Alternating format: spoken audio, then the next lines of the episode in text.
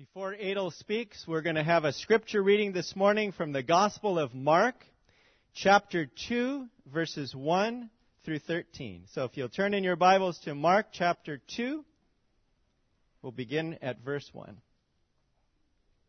Mark chapter 2, beginning at verse 1. And again he entered Capernaum after some days, and it was heard that he was in the house.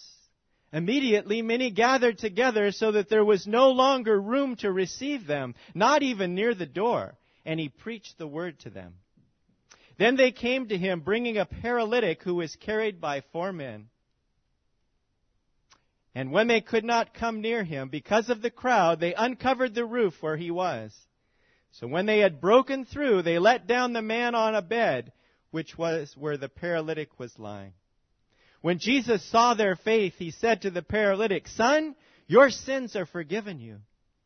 And some of the Pharisees were sitting there and reasoning in their hearts, Why does this man speak blasphemies like this? Who can forgive sins but God alone? But immediately, when Jesus perceived in his spirit that they reasoned thus within themselves, he said to them, Why do you reason about these things in your hearts? Which is easier to say to the paralytic, Your sins are forgiven you, or to say, Arise, take up your bed, and walk? But that you may know that the Son of Man has power on earth to forgive sins.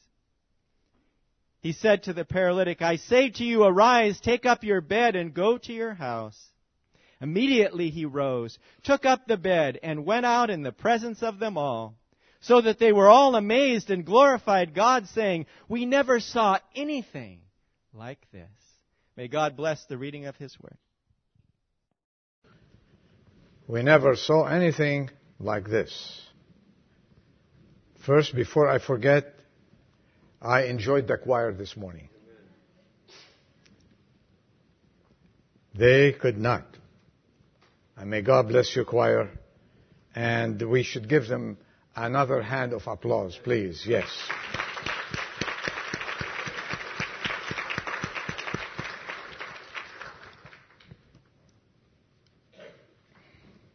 This was a, a beautiful story. I always meditated on it and enjoyed it in my meditation about a paralyzed man that was brought to Jesus. Before we go on with the message, and I will uh, promise you that I'll get you here before 2 o'clock. we have amongst us today a man and his family, his wife and daughter. You heard about him and what he did on our behalf. Ever since we were introduced to him and met with him, I felt, and uh, the officers of this church felt that he, is, he was one of us and it's a pleasure to have him being one of us. And uh, he was the one I told you about, that he went to the CEO when uh, we faced difficulties in having our loan being approved. And uh, when the CEO said, well, it is difficulty, we don't have this kind of loan to give. This money is not available for such a loan. He went on his own. And uh, he said, no, what I've seen from these people, they are genuine, and thank you for that, Gary. And he saw the commitment that we have. And he went and uh, partnered the loan with two banks, one in the northern California in the north and one in the south. And he made this happen for us and he funded us. Gary Klein, Senior Vice President of the Bank of San Francisco, He's with us this morning. Stand up. Stand up.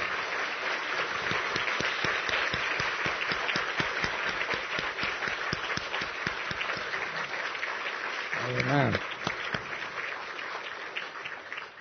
And when I talked to him, I said, uh, you're coming to visit? He said, yes, I will come and attend church. I said, I'm preaching on the 25th of April. He said, I will be coming with my wife Coco and his daughter, and they're here too, so we welcome you.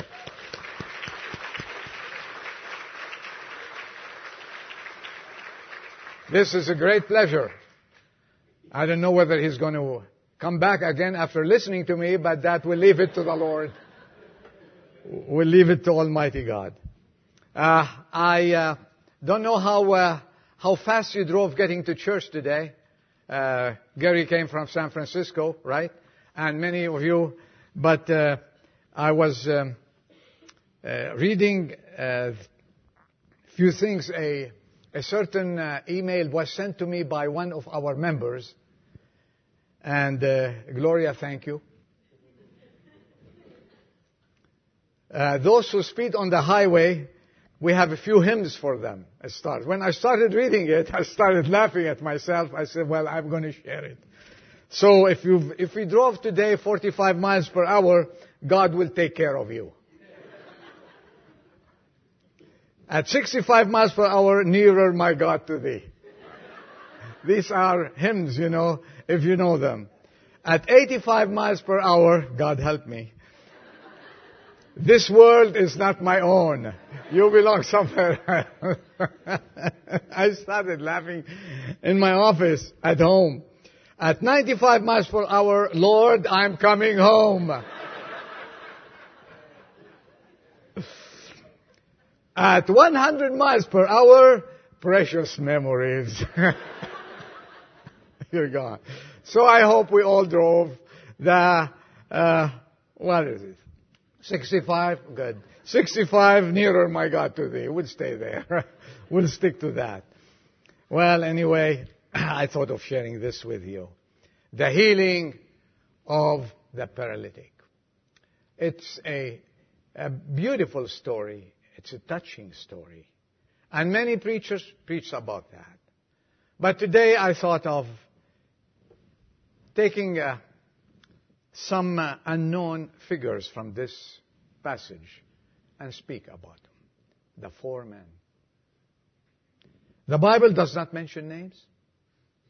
That it only says he was carried by four men. No names.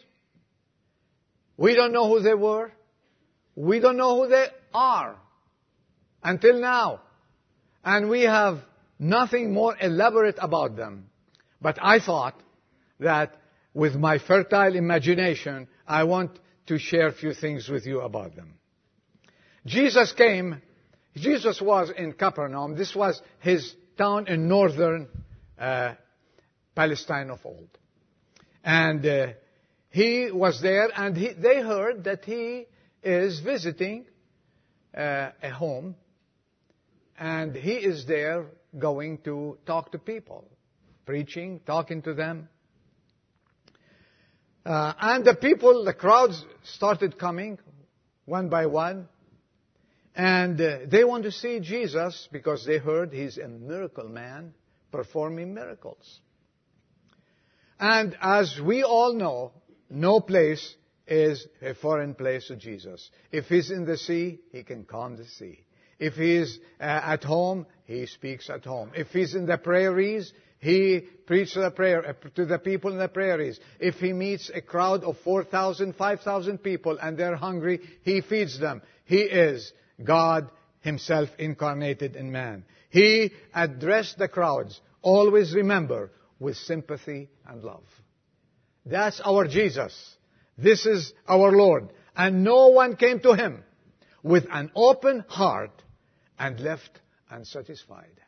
Remember that that Jesus satisfies. And if you're here this morning with unsatisfied heart, you have a problem, you have a situation, I guarantee you one thing. If you open your heart to the Lord Jesus Christ, if you open your life to Him, He will not leave you unsatisfied. He will touch you and send you home happily. There we find, according to the passage we read this morning, there were curiosity seekers, people curious, who is this? Jesus. We see some hinderers there, which will pass, ah, but this is not my main subject. We see the helpers. There, we see the man and Jesus Christ. So this is why I said I'm going to let you out at 2 o'clock because we have a lot to cover. No. There will always be where Jesus was, there was always, there were these people who are curious, if you will please. They wanted to know who this Jesus is.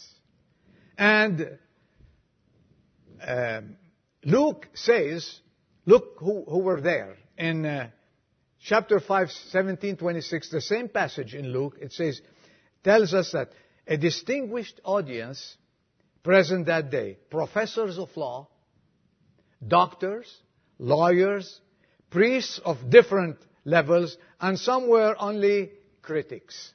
And many people come to church to listen and thank God the majority go to church, listen. I, when I say church, the church in general in the world. But many go there to critique. And when they go there to critique, you know what? Their heart is, will never be open. And they're there to make some critique, and I hope I will not have some many critiquing me after the message here. I pray, and I hope. And they were there, these people, the curiosity seekers, to watch Jesus perform a miracle and to say whether it's genuine or not genuine, what he did. They, they always, they always critiqued him. He went to eat with the, with the uh, sinners. Who is not a sinner? Oh, he says, they said, he eats with the sinners and he eats with the publicans and so on and so forth. So they were hearers. Only hearers if they hear, not willing to act upon what they hear. And the Bible tells us about them. He says they have hear, but they do not hear. So the apostle James tells us about those. They are not doers of the word, not merely, not even merely hearers, but they just come to criticize the Word of God. They were lookers. They were nothing more than curious spectators. There's another we, we read this morning. There are some hinderers there. You know what the devil's main job is? To put roadblocks in the way of people. Do you experience that in life? Do you? He tries with all his power to hinder those who express the desire to come to Jesus. He does his utmost to prevent them from following him. This has been the case since the beginning of the world. You know, sometimes the devil uses the people that are closest to you to stand in your way. And this happened with Jesus Christ himself. When the little ones were trying to come to him, what happened? They, the disciples, these were the people who were closest to him. They said, no, no, you can't come close to the master. Why? He loves the children. And we love the children. And the disciples tried to prevent them from coming to him. But what did he say? What did he say? Let the children alone. Leave them alone. And do not hinder them. For the kingdom of heaven belongs to such as these. And you know, we thank God for every child, every daughter, every son you have, every person, because the church in the future is to be built on these children that we are helping now them to grow up and be the men and women of the future. Please do not hinder them from coming to Jesus. And I see some of them with us today. Welcome, we love you very much. And I have always chocolate for you back in my office. I do.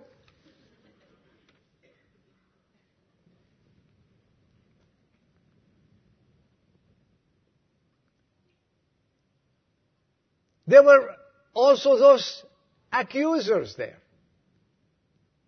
They are specialized in finding faults in others. Don't you have them in the office? Don't you have them in your company? Don't you have them in your bank? Don't you have them at school? Don't you have them at everywhere? These people, you find them all the time. And the Bible says in verse 8 that they were reasoning with themselves. They were reasoning. And uh, they were wrong. reasoning. You cannot reason and judge people who are coming to Jesus Christ to be healed or to grow up and on to listen to Him. A man once said, such reasoning is not a sign of intellectuality at all, but it is a sign of a shriveled soul. May God help us. So we will be listeners and doers of the word. And when we are coming to church, we come to church to see what God wants from us. To obey Him, accept what He says, and go live Jesus Christ to the world. Because this is what the world needs. To see us being examples of what true Christianity is. And there are the helpers.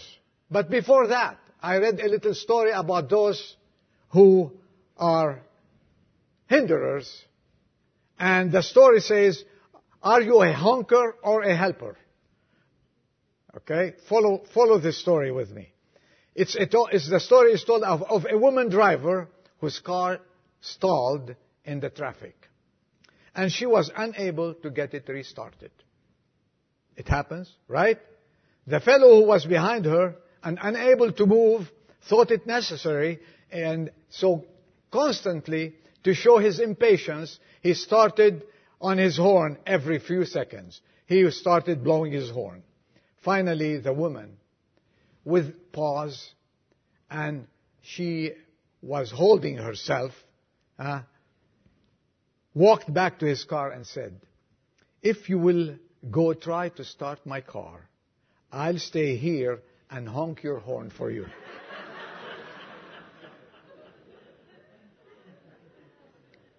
Very nice lesson. I thought she was going to go and beat him. but it's a lesson for us. So, okay, let's change roles a little bit. So many times we find that in every church. Everywhere. The one who's not doing anything to help is also the one who makes most noises. So, I hope it's not here. And I pray. And always, they always complain that nothing is happening. Well, get going and everything will start happening. Now to the main subject, the helpers. Four unknown men. No name. The Lord withheld the name for us. So we always think of them as men like angels from above. No name. With love in their heart to the Savior. Compassion. They had compassion. They met together. They heard about this paralyzed man. And he could have been paralyzed from the neck down, from the waist down, he was anyway paralyzed. And he needed, he, no one could take him to Jesus. And he was home for so many years. We don't know when. The Bible does not tell us for how long. And they met together. How did they meet? We have no idea. But they met together. They decided to do something about this situation. They, let's stop talking about it. Let's do something about it. Let's take some action. And they saw that this need, this young man, no one could heal him. No doctors, no physician during those times, the early days, when Jesus was here on earth. And he only needs, we heard, we know, there is the Savior there at that home, and we need to take him there. They said, well, what do you think? Men, shall we take him there? The four of them said, Yes, we need to take him to Jesus. We need to take him to Jesus. There is no physician like Jesus. There is no doctor who can heal the soul like Jesus. There is no one that can change lives like Jesus Christ. And I give you today Jesus. He can change your life. No matter no matter what you have, no matter what you're going through. You might be going through a divorce. You might be going through a problem with the children. You might be, you might have lost your job in our economy. You might have a myriads of problems. But let me tell you one thing, and you've been disappointed so far, and you came to church, and you say, well, I want to hear a word. My word to you is, I present you Jesus Christ. I cannot offer anything else. I'm no doctor. I'm no physician. But the greatest physician is Jesus Christ Himself. And I submit to you that this is the answer to any problem you have. He can resolve all your problems. They sympathized with this man. Well, that's another thing for them. Strike one for them. And this project needed sacrifice. This project needed sacrifice. Like the project we have at the church. It needed sacrifice. And thank you all for sacrificing your time, your money, oh, your efforts, whatever you've done to prepare this place for us. May the Lord bless you. And we don't have to mention names. One thing, every name is up there before the Lord Jesus Christ. It needed sacrifice. It will cost them something. These people were probably working in the field. They had to what? Take a day off. They were pay, probably paid on an hourly basis. It took labor. I mean, how are we going to carry him and take him there? Oh, well, let's get a gurney from uh, Kaiser Hospital. There was no Kaiser Hospital. Let's go to, uh, to, to the hospital, so and so. on. No. They have, they had to make a little bed. A stretcher, if you will, please. They had to go buy a few things and make a stretcher. It took them time, sacrifice, money, labor, expense, and trouble. They missed work. And you know, if you need to take a person to Jesus, you need to sacrifice something. You need to give up something. You need to make an extra effort to bring someone to Jesus. I lift up my hat to these four men. We always said he was carried by four. But, you know, go back home, open this, this uh, portion of the scripture and study it more. You know what? While working, it doesn't mention that they did quarrel. There was no misunderstanding there. They did not quarrel about who was to do what. Whatever we can do, they had, they were focused. We need to get this man to Jesus Christ. It doesn't matter whether I do this or I do the other thing. And they decided to cooperate and coordinate and work as a team. As a team. Do we have a good team here? Say yes. Yes, we do. Praise God. And Gary is one of our team. Praise God. Part of our team. Teamwork is the key to success in any organization, in any corporation, in any church, being at home, being at school, being in the workplace, being in our governments, being in sports. Today in sports, you cannot, if, if you play football, you cannot play football by yourself. You've got to cooperate with the 11 men on the field. And as a team, you can win the game. And also, as individuals, you can lose the game. Remember that. There is no success without team effort. When I used to work, we used to preach teamwork, teamwork, and I think it's still in the workplace nowadays. It's not me, myself, and I. It's all of us. And also one thing more. They had courage. They had courage. They tore the roof, didn't they? Don't you think this will take courage to go someone else's place? Go on the roof. You might, you might question the kind of roof. The roof the homes were built in the old days, flat roofs. And to go to the roof, there was a stairs from the outside. My uncle used to have a house like this. We lived in homes like this back in Lebanon. And this is, this was the normal. So they went from the outside. They, when they came in with their courage, they found that they couldn't go through the door. Those people were sitting there and they couldn't go through the window. And they asked, please, can we pass? No one listened to them. No one would let them go in. Did they give up? Did they give up? When we were building this church, thank God, that our God is the builder. But we were workers with Him. We faced many difficulties. Gary faced some difficulties to get us the loan. But did he give up? And thank God he did not. Otherwise we wouldn't be here. And did we give up on the difficulties we faced? You know we faced many of them. But we will not give up. Church, we should not give up on any difficulty that comes between us and bringing someone to Jesus Christ. Remember that. No hindrance should affect your determination to bring a person to the knowledge of Jesus Christ.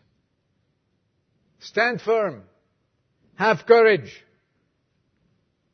When the door didn't work, the windows didn't work, they said, okay. They didn't ask and say, okay, this is going to cost us. We're going to repair the roof later on. We can't do that. They said, let us, let us dig the roof and bring him through the roof and we will worry about expenses later. When I get to heaven, I'm going to ask them who repaired the roof there. I don't care. And who paid for it? I, have, I will give you a clue. The one who got healed paid for it. Because there is no expense. There is no expense compared to the blessing that Jesus gives and the healing that He gives. Nothing. Nothing compared to the life that He gives and the joy that he, you have. Church, when we bring folks to Jesus, we must be prepared for difficulties and should be resolved to overcome them. If we do not find a way, we should make one. Amen? And one more thing. They did not try to cure him. They realized they don't have the power. No, we bring him to Jesus. Who are we? We cannot forgive sins. We cannot cure a man. Man cannot forgive sins. Have it down. Write it in your Bible. Put it there in big, big words. Man cannot forgive sins. Regardless, regardless of all the authorities we have around us. Only Jesus Christ can cure you from sin.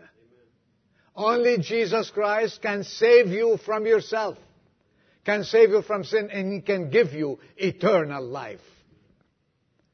Man can offer only bandages and put a band-aid.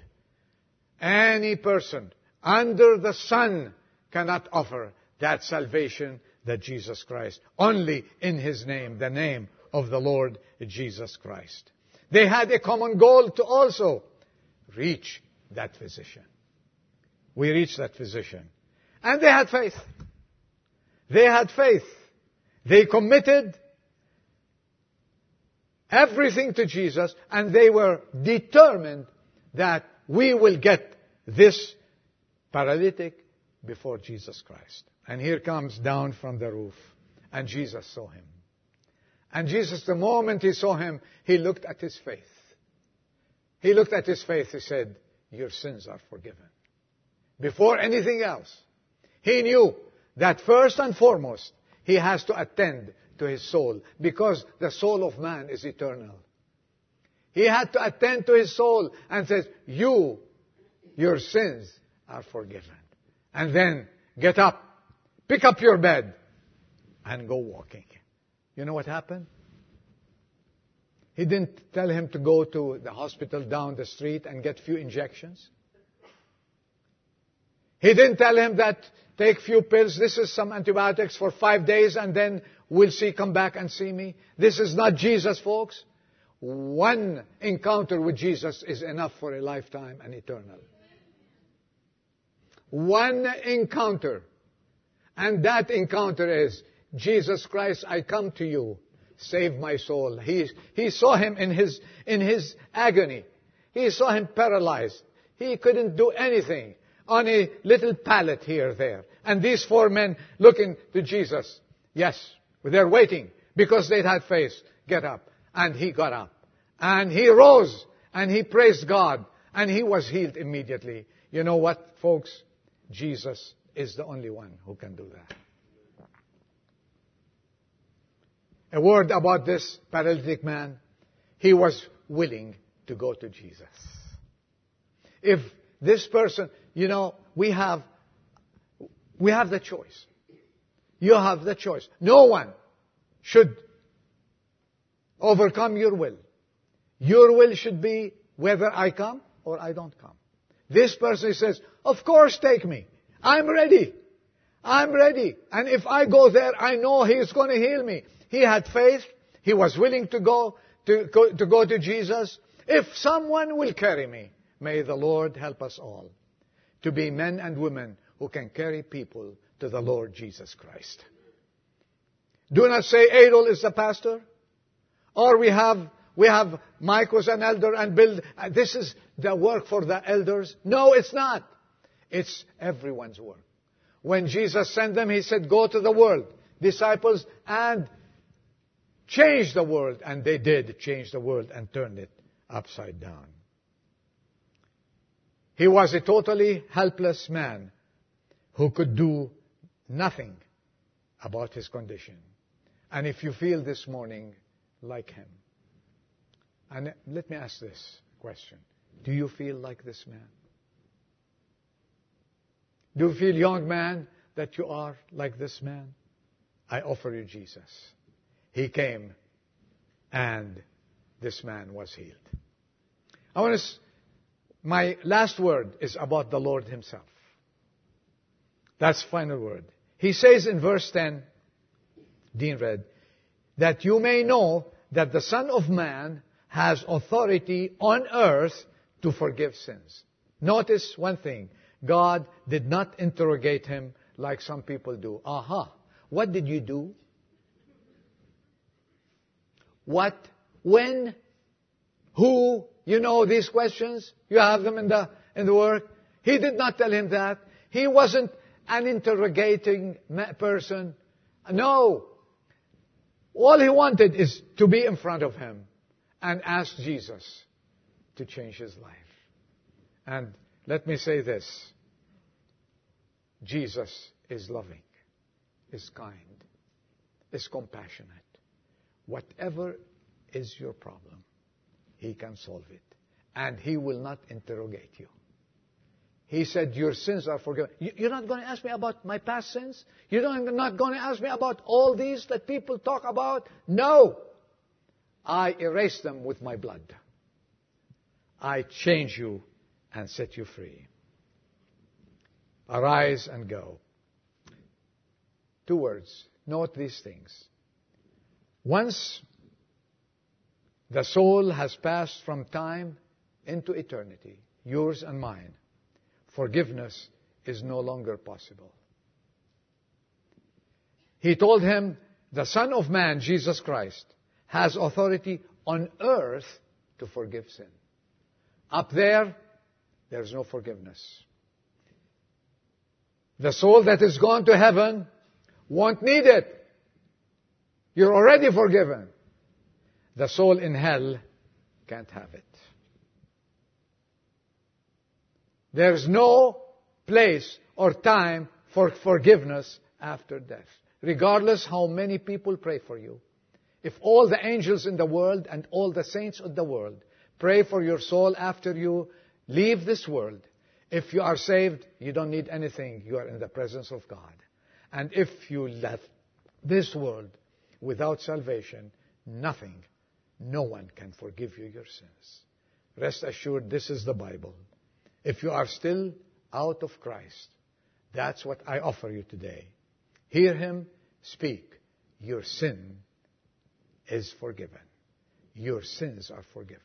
If you come to Him today, repentant, believing, with faith, Jesus Christ will not let you go without full satisfaction. He will forgive you every sin for his name's sake and will send you rejoicing. Let's bow our heads for prayers. If I'm speaking to any person here this afternoon now